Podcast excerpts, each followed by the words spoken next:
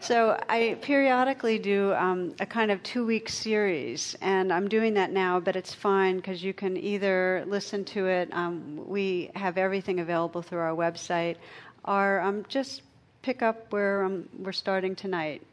Last week's talk was on the power of intention and how our intention, what our motivation is, really creates our life experience. But I wanted to start tonight by um, asking, let me just see if I have this here. Yeah. How many of you watched the uh, video of Susan Boyle? Can I see by hands?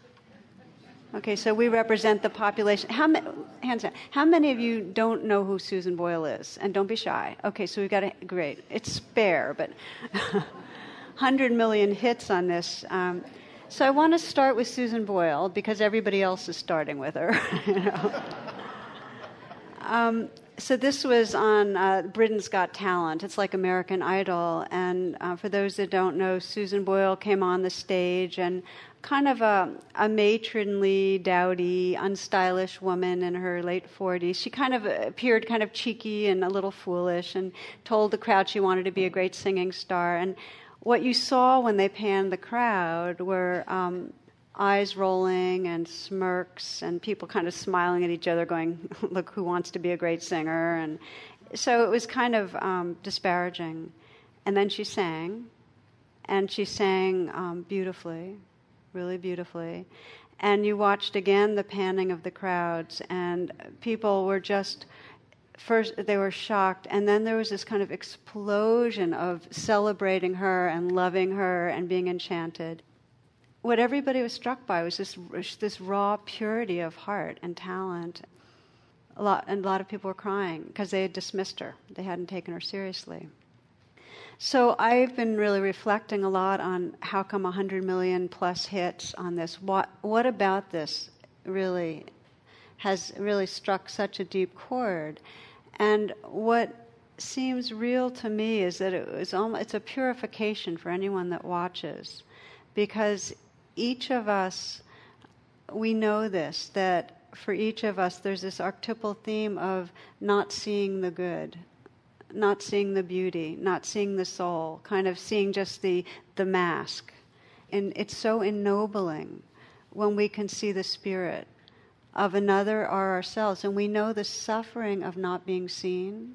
We know that there's some, some goodness or love in us that's not understood or seen. And we know that so much of our time, others are kind of unreal others, and we don't really get who's there. So, this was kind of this collective experience of the mask falling away and seeing a, the shining quality of spirit and it awakened that purity in anyone that was that's watching. I mean, there's a reason so many people are crying. So I wanted to begin with that because the Buddha described our our deepest suffering as not seeing the truth of who we are. Ignorance, ignoring what's here, ignoring the secret beauty as it's been described. So last week I was describing with intention that when our intention is narrow, in other words, let's say those in the crowd initially their intention was to be entertained and have a good time and feel superior and maybe get a little bit of fun out of making fun of. You know, it was just kind of more ego based. And then the intention dropped very deep to really celebrating life, a kind of reverence. So when our intention drops, our entire life changes. So that if you're in a conversation with someone and you begin the conversation with some, some way you want to prove yourself or be seen or in some way control something, that's going to have one outcome. And if you enter a conversation and something in you wants to really know who that being is, you're seeking to understand. What a different outcome. And what a different place that you're coming from. You're coming from who you are rather than a, a kind of a narrow ego mindset. So, in many spiritual traditions, there's an understanding that this remembering what matters, As I say often, the most important thing is remembering the most important thing, is a homecoming.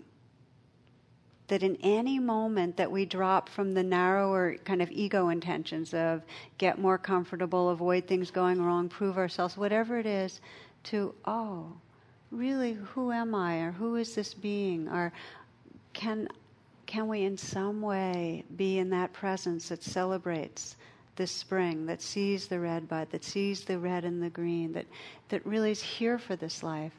We're living from an entirely different and more free place. So there's a training in becoming mindful of intention. And I think of it in two parts. That one part of it is really taking the time to reflect in the deepest way on what matters.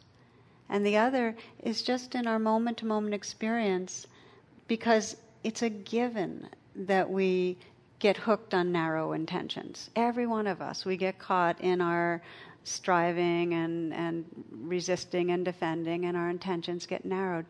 To become aware of that.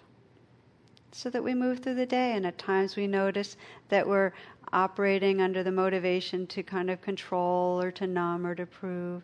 And at other times, there really is an intention to serve, to take care. So, just brief little vignette a priest sees a young boy reaching to press a doorbell, and he walks over and he pushes it for him. Now, what he asks? Run like hell. so, you can have really incredible intentions, and who knows what's going to come of it, but it's where you're living from. I just love that. So let's just take a moment to reflect on today, because I like to kind of bring it to let's let's do a brief kind of review of intentions by just looking at the day we've just lived up till this moment. And you might let your mind sweep through the day, and often what we what we notice or what we what we did, and that's okay. But as you noticed your doings, your activities, see if you can sense into what was the quality of beingness. Was there um, an intention towards presence or towards serving, towards loving, towards appreciating?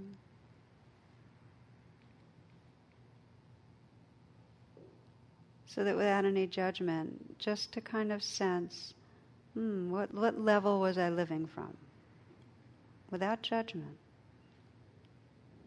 Maybe you'll notice that it was a pretty self focused day in the sense of trying to feel better by getting things done, trying to get your way, trying to avoid another person in a certain way. Anxiety about things, preoccupation. That's okay, just to notice.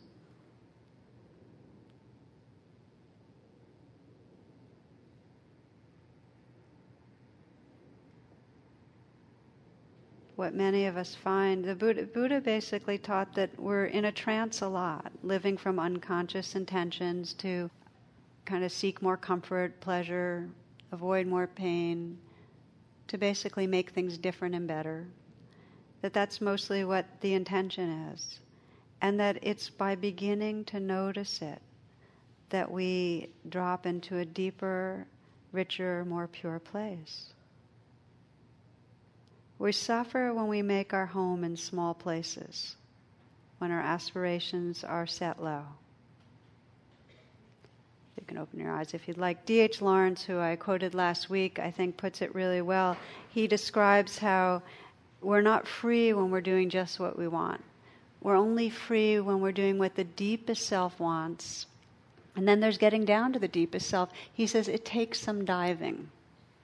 And I think that almost encapsulates this process of living from our deepest and more awake intentions is that we spend a lot of time in trance, operating off of the more uh, more tight, narrow intentions, and there, it takes some diving. It takes becoming mindful of where we are, and we're going against the currents. In other words, part of the the um, the shock and the beauty of the Susan Boyle incident is that the real habit mostly is to look at the mask, see who's beautiful, expect the beautiful ones to do really be successful, look at the mask, see somebody that's dowdy or whatever, expect them to fail, celebrate. You know, it's just we're, we're in this habitual mechanical response to our world. And there is such a power to the moments when that collapses. So we're going against the currents of the culture when we step out of our habitual intentions and drop in. And one of the big currents of the culture is that the intention to do more, to achieve more. In other words, we're fixated on doing, not being. So it's not so often that we feel, oh, my intention is just to be right this much. That doesn't happen so much. It's 99.9% my intention is to do something, get something more done, relieve stress, prove myself. So, a friend uh, who teaches uh, yoga at a big yoga center heard a parent talking to another person about his son who had been unemployed, and he was saying, Yeah, he's a volunteer in the program here at this meditation center, and he's learning how to meditate. And the other person said, Meditation? Well, what's that? And the father said, Well, I have no idea, but at least it's better than sitting around and doing nothing, you know? So when we think of intention, it's, our intention is usually not just to come into stillness, right? And to be with what's here. Our intention is to do something. Similarly, in this culture, society, we're very conditioned to acquire and consume. I mean, we are affected by the commercials we've listened to since we were small. So there's that, that saying, Veni, Vidi, Visa. I came, I saw, I did a little shopping. You know, it's like, that's our, I don't know where I read that, but so, and then in our culture, it's very, very competitive. So there is, it's very instilled in us that to be okay means to be special and better than. It's very subtle, but we're constantly tracking who's better. You know, who's thinner, who's smarter, who's more beautiful, more handsome, more successful. And there's this something that, that w- doesn't get to feel safe and okay unless we're better. And part of it, in, even in spiritual communities, there's a sense of being addicted to progressing. We want to see that we're progressing. So the intention is to progress. So even in a meditation, we want to have a better meditation versus the purity of saying, Can I just be right now, however it is? You sense the difference in those two intentions? Proving that I'm progressing than just completely opening to how it is. We're addicted to self improvement. There's a story at Barnes and Noble. One person says, I went to the bookstore the other day and asked the woman behind the counter where the self help section was. She said, if I told you that, it would defeat the whole purpose, you know. So, so there's this cultural conditioning, and then there's the deeper conditioning, which is beyond culture for uh, our needs for, for love and for connection and the different ways they express. One honest seven year old admitted calmly to her parents that Billy Brown had kissed her after class. How did that happen? gasped her mother. It wasn't easy, admitted the young lady, but three girls helped me catch him. You know? so, just to say that it's natural that our intentions gravitate towards meeting our basic needs. And it's important to distinguish between healthy intention to meet needs and when our intentions get really narrow and fixated and less than healthy. Because we're supposed to have the intention to get food, to get shelter, to take care of our, our physical well being. It's like, again, this is another example. In kindergarten, first day of class, the teacher says, If anyone has to go to the bathroom, hold up two fingers. And there's a little voice from the back of the room asks, How will that help? You know? I don't know where I got that. So, part of becoming mindful of intention is to recognize that it's natural and it's it's part of our responsibility to pursue that which takes care of these bodies and minds and so on. But when intentions get unhealthy, is when our basic needs are not met, which happens all the time because we're in a culture that is got a lot of distortions and dysfunction. So when our basic needs are not met because of the culture or our parents, then our way of pursuing our needs becomes fear based, addictive, grasping, and unhealthy. Does that make sense? The healthy pursuit of needs, and then when they're not met, we end up pursuing needs in a way that don't actually work. In other words, we go after substitutes. So if a young person happens to be the kind of maybe little boy who was bullied, there might be a tendency to meet his needs for safety and security by being domineering or bullying himself towards those that are weak when he gets older. Or if, as a young being, we're not attended to in certain ways, don't feel nurtured, there can be addiction to food or to sex. If we're shamed, there can be this kind of way of trying to meet our needs to feel better by self humiliation, by self punishment, because we're trying to make ourselves into a person that's there not going to be shamed again. We're trying to get better and atone for our badness. So, again, this becomes part of mindfulness. We start noticing when we are rigged and, and pursuing meeting our needs in ways that are unhealthy. We find that most of us have some of that. And I want to share with you a story. I think I might have shared it with some of you last year that really, I think, exemplifies uh, the way we respond to unmet needs. My mother always assured me that unspeakable punishments were bound to befall any child as naughty as I was.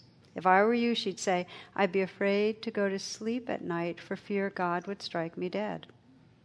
She would speak these words softly, regretfully, as though saddened by her errant daughter's fate. I thought myself unloved and unlovable, not only by my own mother, but by God Himself. In addition to threatening me with thoughts of eternal damnation, Mother also gave me a fear of strangers, germs, disease, and food poisoning. A precocious and imaginative child, I added to the list some bizarre fears of my own, rare ailments learned from medical dictionaries, falling into the wrong dimension, spontaneous human combustion. when I was suspended from my private girls' school at age of 15 for a harmless prank, the mist- headmistress referred to my behavior as damnable. This was no big news to my mother or me. What was news was I had the highest IQ and the lowest grades in the entire student body. I took pride in the fact that although I was a dysfunctional underachiever, at least I wasn't stupid. The most devastating words my mother ever spoke to me came when I had asked her if she loved me. I had just been escorted home by the police after one of my many attempts to run away, so it was bad timing on my part. She answered, How could anyone ever love you? It took me almost 50 years to heal the damage from all her ugly remarks recently discussing eating disorders with my therapist, I related a childhood ritual of mine, intending it to be an amusing anecdote to illustrate how far back my eating problems went. I even laughed as I spoke, poking gentle fun at myself. It was only when I noticed that my therapist was watching me with sympathy rather than amusement that I became aware of the tears on my own cheeks. This is what I told her. From the age of five or six until I was well into my teens, whenever I had trouble sleeping, I would slip out from under my covers and steal into the kitchen for a bit of bread or cheese, which I would carry back to bed with me. There I'd pretend my hands belonged to someone else, a comforting, reassuring being without a name, an angel perhaps. The right hand would feed me little bits of cheese or bread as the left hand stroked my cheeks and hair my eyes closed. I would whisper softly to myself, There, there, go to sleep. You're safe now. Everything will be all right. I love you.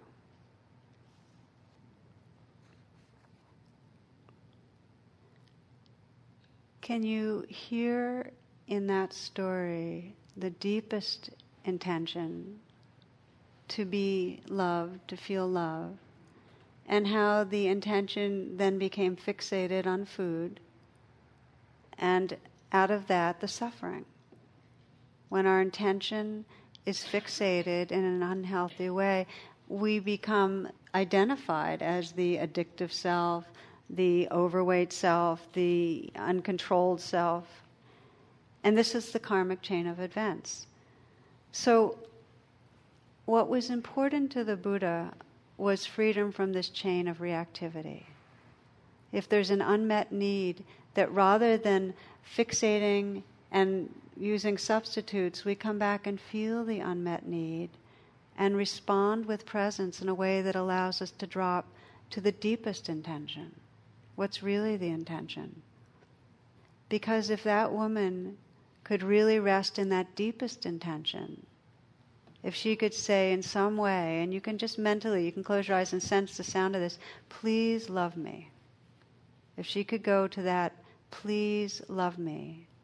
And then underneath that, if you just sense what those words are like, you might mentally whisper them.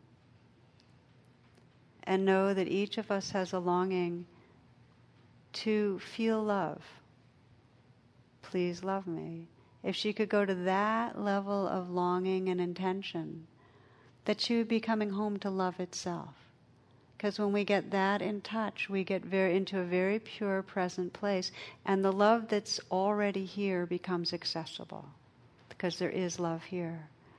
But the pursuing of the false substitute blocks it. We can't feel it then.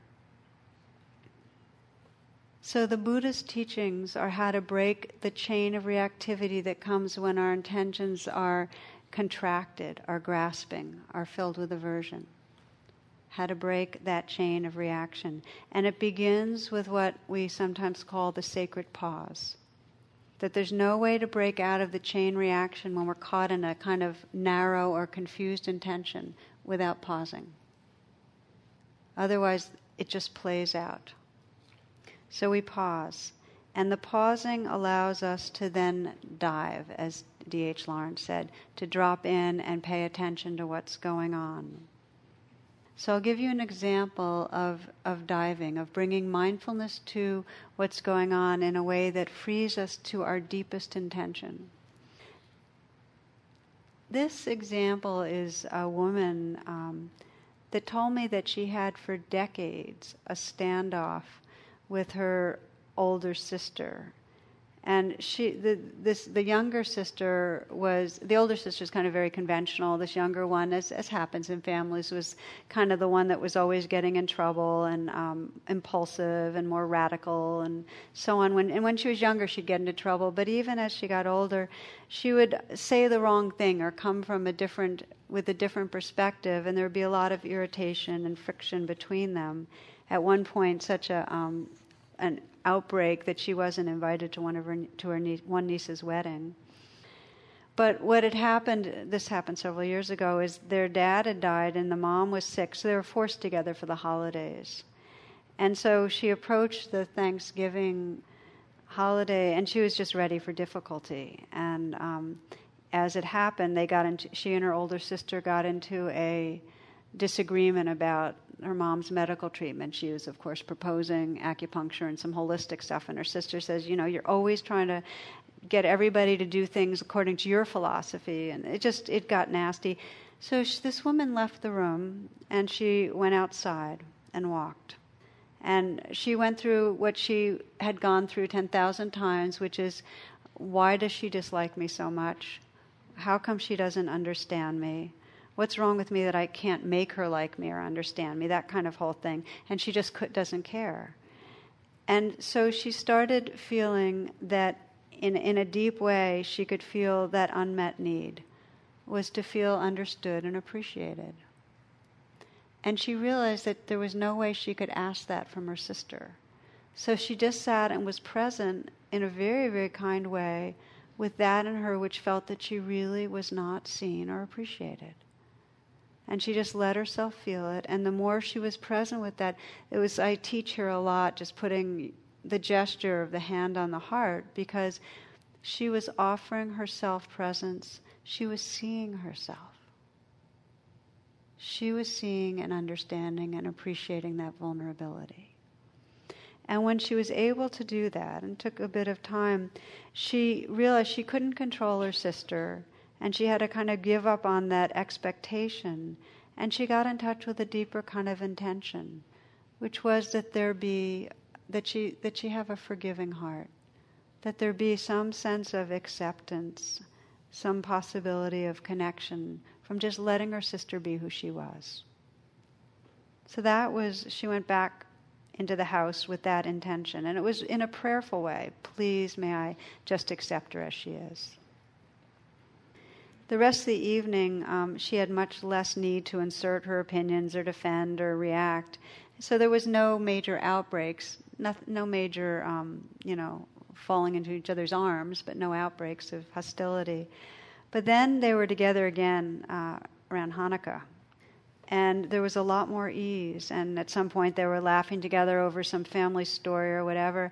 And then later that night, her sister told her what a tough time she was having with her teenage son. And something had shifted, and her sister actually ended up by saying, Thanks for being such a good shoulder to, to lean on, or something like that. There was a shift. And as she described it to me, and I've heard others use this expression, it wasn't my will my will would have been see me, understand me, appreciate me, but it was my heart's will. Let there be acceptance. Let us connect. So there is a possibility that the Buddha offers when we deepen our attention to step out of our karmic patterns. And every one of us has them. I mean, every one of us knows that we, if we look at certain close relationships, that we, we keep reliving that in some ways our fears, our needs, our insecurities play out. Every one of us knows how that creates distance, how we're not able to be as intimate as we really long to be because of those patterns, how they stop us from loving fully because we get caught. So the inquiry really is for each of us how can we, in the midst of those reactivities, pause enough to begin to sense okay, so what's really going on in here? What's the smaller intention? What's the demand, the need? Be able to, in some way, bring the kind of presence that allows us to remember what really matters the most. That's what frees us the flag of arriving in our deep attention.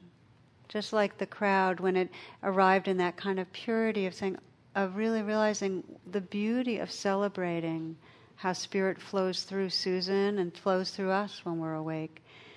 The flag of when we're in our wisest intention, and there's a few of them. One is you feel really sincere. There's something in you when you're really resting in the what really matters. There's a kind of um, a moisture, a tenderness, a sincerity. For me, it has a quality of innocence. Do you know what I mean by innocence? That, that it's not contrived, it's not manipulative, it just has a purity. That's one flag when we've really come home. Another flag when we're really resting in our, our deepest intention is that there's usually a quality of compassion there, both for ourselves, because we sense the needs that really need attending to, and for others. So, intention, when we're really awake, has a quality of compassion. There can often be a quality of courageousness when we're at home. And, and what that means is that, that there's a sense that we're really um, being true to our, our deepest truths which is always edgy because we're not necessarily conforming to the way others want us to be, and we're taking a chance that others might not accept us. So, those are three flags of really being at home in our wisest intention the sincerity, the heart quality of compassion, and a kind of courage that comes with that. So, I mentioned there's two levels. And one level of working with intention is in our day to day stopping and noticing what really is my intention right here. For this woman, knowing she really wanted to get seen, get approved, get appreciated. Stopping in the midst of work, stopping before a conversation with somebody or in the midst of one, that's a really powerful thing. If you're having a conversation and you pause and internally you say, well, what, what's really my intention? It becomes possible in those moments to actually see what another person's eyes look like. Like if you really look and see what another person's eyes look like, you start seeing who's living through those eyes. Our attention deepens.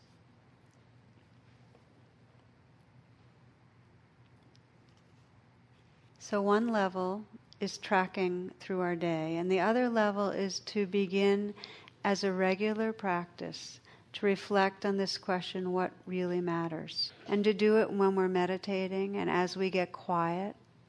Because if you ask when you're busy, what really you're going to get either a kind of pre prefab kind of response. Oh, what really matters is spiritual awakening or living with an open heart or, you know, being peaceful. And it's just a lot of words, you know, or what matters is being compassionate, but there's not like a, a visceral quality. So this practice is really sitting, getting quiet, and really listening to our hearts and sensing the landscape of our life. And really asking, you know, what, if you're at the end of your life looking back, what will have mattered? There's a wonderful um, teaching story from the Buddhist tradition in, in the Jataka tales, and these are tales of the Buddha that in his earlier incarnations. And in one of these tales, um, the Buddha, there, there's a good merchant that's living in a village in North India.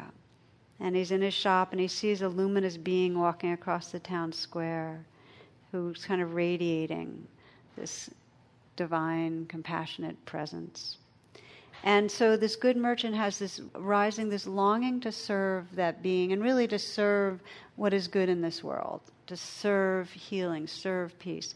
And so he prepares a kind of a tray to offer of tea or whatever, and, and he starts walking towards this, this, this divine being, and he could feel the joy of following his own heart, that he's moving towards truth. So it's metaphorical, that he's, he's gotten this inspiration to serve spirit, and he's moving towards this being, and then all of a sudden, as happens in these stories, darkness. The ground breaks open. These demons come rushing out and appearing. It's the voice of Mara, who's the god of greed, hatred, and delusion. And so Mara is like just, just huge and loud and shrieking and roaring. And the message from Mara is go back. It's dangerous. Go the other way. Do something safe and easy. Don't do this, you know, that kind of thing. So he's about to turn around and go back um, when he, he pauses and he remembers that longing, that feeling in his heart that really longs to live truth, that longs to be a living expression of love, that longs to be at home in that highest intention. So he carefully takes another step and another step, each step in full presence. And, and he finds himself, the display of the demons vanishes, and there he is standing before the luminous being and this being says, Well done, Bodhisattva, because this is an earlier version of the Buddha. Well done. And it says, Walk on, walk on through all the fears and difficulties. Remember the calling of your heart. If you walk on, you will know a freedom and peace beyond all imagining. Follow the call of your heart.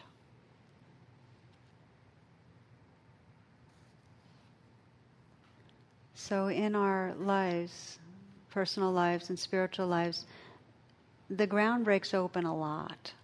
It happens when we run into conflict with other people. It happens when we hit self doubt, when we feel that we've failed in some way. It happens when our bodies get a diagnosis that's difficult. The ground cracks open and the demons come forward a lot. And they're basically the message is don't stay present, don't be awake, don't be aware, in some way exit out, you know, get preoccupied, numb out, leave, blame, anything but being present. When we have spent enough time remembering what matters, at those moments, that remembering is more available. And that's the gift of practice. If you come in here every Wednesday and something in you arrives and you say, okay, what really matters? And something in you know knows that more than getting comfortable, more than being preoccupied, more than accomplishing, what matters is loving presence. If something in you goes, really what matters is having this life be lived from loving presence. Just touching that a little means that when the ground breaks open, that aspiration will be more available. There will be more remembering. There's a understanding of the spiritual path that there's kind of three elements, and they're not linear, but they are useful to consider. And the first element is realization that we intuit this divine, this sacredness, this beauty that's here, and that, that that's our essence, that, we really, that our very nature is loving presence. That's the first. That's what brings us here. We want to meditate because we want to quiet down and come back home to that truth and live from that truth. So that's the first is that intuition of realization. The second is the kind of practicing that helps us get familiar with that. So there's more and more moments where we pause and we quiet a little and go, ah, in this silence, yeah, I can kind of sense that presence. And that presence becomes more familiar. Okay? So gradually, we're less that story of a small self and we're more sensing that mystery and that presence. The third is called embodiment, where our very words and actions express loving presence. That it's not just familiar, it's lived in our moments. Each of us in this second phase, this remembering, getting more familiar, um, need reminders. So it's part of the beauty of a spiritual path is to have friends and have spiritual community, have sangha that help us remember. We need to remind ourselves. And I just got a um, email uh, today, this morning, of somebody who described a bit the process of this remembering what matters, this remembering to come home. And I wanted to share this with you. He says, My adult children have a hard time getting along. You know, and he described how much they dislike the actions and attitudes of each other and their spouses and their spouses' families, so that when they gather together at his place, he's very aware of the conflict. He says, I live in a house that is almost a 100 years old. Surrounding my house are some very old trees, and I have one tree in particular that is so big and so old that it's slowly starting to die. This is out in Idaho. A couple of weeks ago, I was having my granddaughter, four years old, and one of my grandsons, six years old, help me pick up all the dead sticks on the lawn from the tree. And my grandson asked me why there were so many. And I explained how old the house was and how the tree had probably been planted when the house was built to provide shade. I talked about how many people must have lived in our house before us and explored the possibilities of how many babies might have been born in the house and how many old people may have passed away, and maybe how soldiers who had fought in faraway lands survived to come home to the safety of the four walls provided by the house, and how happy they must have been when they finally saw the house and the tree as they approached after their long journey. Then I explained that I had read somewhere that trees and plants can feel people's emotions. This tree, I said, is so old that it is very sensitive to its environment, including the feelings of people who are near the tree. So when somebody says something bad about another person or calls somebody a name in anger, it hurts part of this poor old tree. Continuing on, I told them that if everybody who was on our property never spoke badly about each other, never called each other names in anger, it would be helpful to the tree. It might help it to feel better. Since that day, we have had several family gatherings, including Easter Sunday. During these gatherings, my adult children and their spouses have gone on their usual way about each other, but if it's an earshot of the grandkids, they quickly remind the adult about the tree. reminding the adults that they not use certain words that might hurt the tree. And if truth be known, I myself have been reminded and gently reprimanded by the children to remember the tree. this has evolved to incorporate all of those who come to visit. I had a good friend stop by the other day who used the word damned in a sentence, and little Sage spoke up and asked him if he would please not use bad words because it hurts the tree. Most recently, there's been less negativity on my property. People are thinking before speaking, and mindfulness is beginning to take hold. Oh, and how I've come to love that tree even more. I loved getting this. Um, it seems so clear to me that we all have the conditioning to have thoughts and have words that we say that can be hurtful to ourselves and to others. It's just our conditioning. When there's unmet needs, we react in reflexive ways to blame ourselves, to blame others. We can act in destructive ways, ways where we want to destroy ourselves out of anger and hurt or destroy others. So it's just it's just the conditioning. But we also have within us this longing to wake up from that karmic pattern. And as I began talking about Susan Boyle, we have this, this longing to see past the mask and to remember the goodness, to remember the tree that we don't want to hurt, and that vulnerability that's in every being we meet, including ourselves. In other words, we have a deep intention to revere life to see the secret beauty, the sacredness, and revere it. And there's something incredibly purifying when we are in the process of acting out, when we're feeling the blame, when we're acting towards ourselves or others in unkind ways, and we can pause.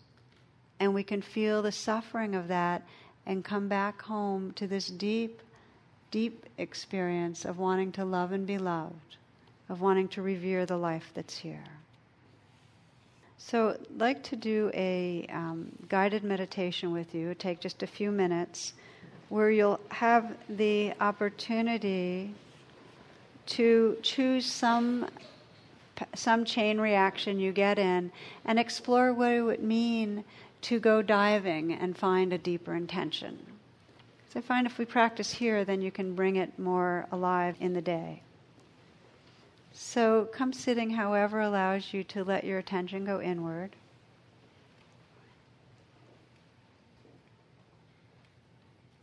And you might choose some reactive pattern that you have in a relationship that you'd like to wake up out of.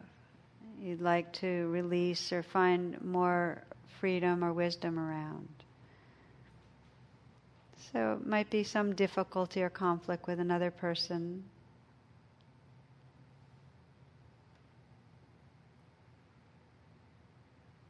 It doesn't have to be the kind of difficulty where there's aggressiveness. It might be a difficulty that actually is just a way that you cooperate to distance each from each other. But some karmic pattern where that interferes with intimacy.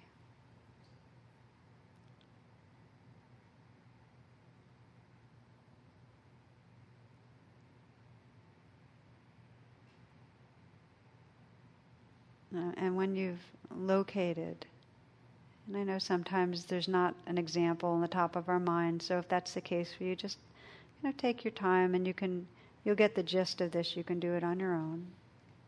But just reflect on the last encounter that exemplified the distance or the difficulty or the conflict.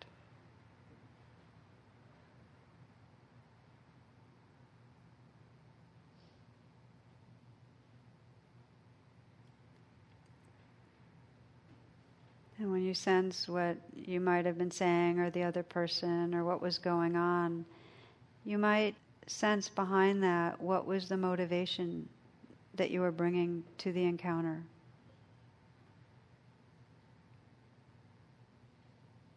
And you might, to find that, you might just sense what was I afraid of, what was I afraid would happen, what was I wanting.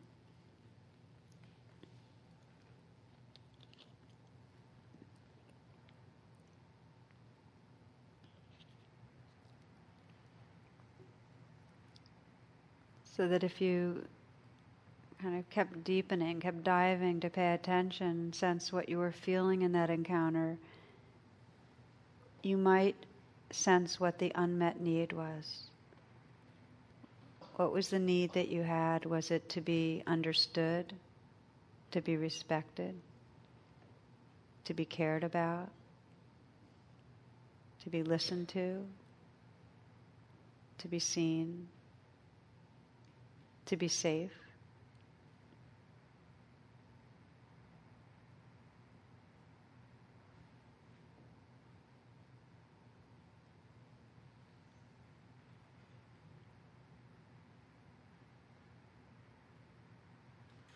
So you might sense when you were acting from that unmet need, when your intentions or were coming from that, how it worked out. What was the karma of how you were behaving?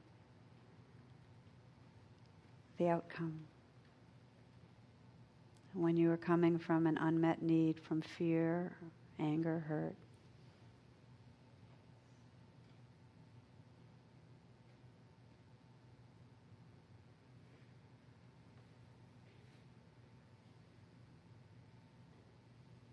Take some time to pay attention to what you are really needing.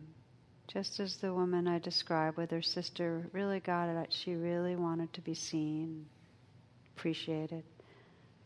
Pay attention for a little bit to what you're needing from another person or in a more deep way from yourself. And you might, if you'd like, just to um, connect more with yourself right now, just to put your hand on your own heart and sense that you could look through the eyes of the most wise, compassionate being you can imagine at your own being, at the place that has an unmet need. You could feel with the heart of a, of a very compassionate being, like a good friend or teacher or the Buddha, and just offer that, that place, that unmet need, loving presence. As if you're saying to your own, the part of you that was not seen or loved, that you're here. I'm here this moment. I care.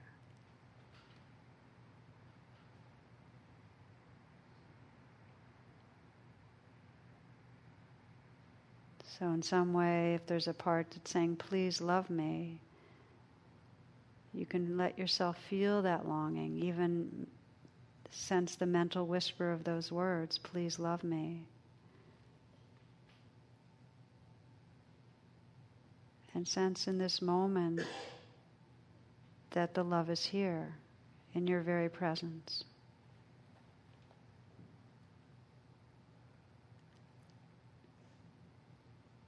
And now imagine that you can connect with the most highest possible intention for your next encounter.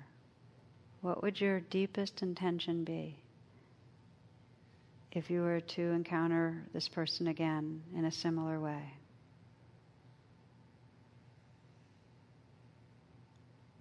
Maybe there's several intentions.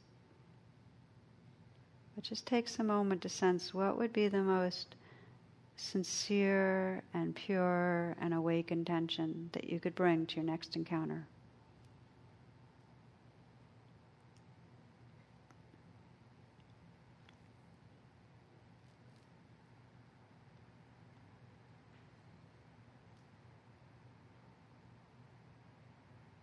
And you might picture re entering the difficult situation, staying true to these highest intentions. Just imagine that. Take some moments. So it doesn't matter so much how the other is acting.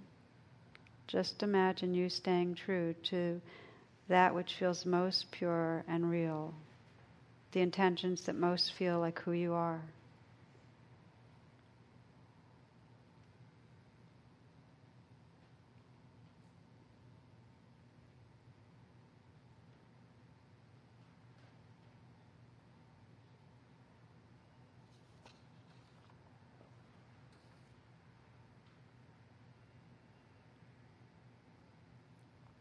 Feel your intention to do so in real time, knowing that you will lose track of these intentions in this lifetime many rounds, but just the aspiration to remember will help them in time to become steady and strong. That there will be more and more moments that rather than trying to prove yourself or get something from others, there will truly be the intention to love, to see who's, who's there, and to live from loving presence. It's as Thomas Merton says. He says, Then it was as if I suddenly saw the secret beauty of their hearts, the depth of their hearts where neither sin nor knowledge could reach, the core of reality, the person that each one is in the eyes of the divine. If only they could see themselves as they really are. If only we could see each other that way all the time, there would be no more need for war, for hatred, for greed, for cruelty. I suppose the big problem would be that we would fall down and worship each other.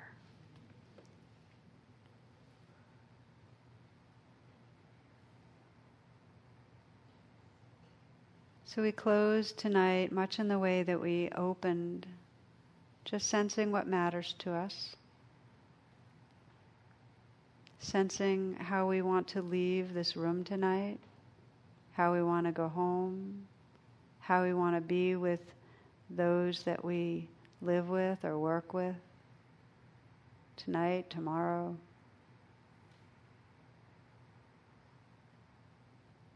Just to feel that innocence and sincerity. And our collective prayer that our reflections tonight, our prayers, our meditations, might ripple out in a way to touch all beings, that all beings might live in loving presence, that all beings might awaken and be free. Namaste.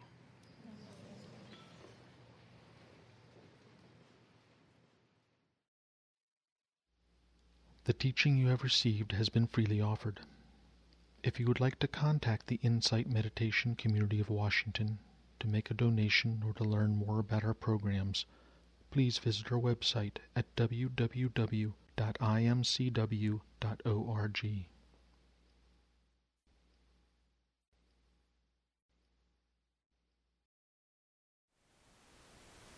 Thank you for listening.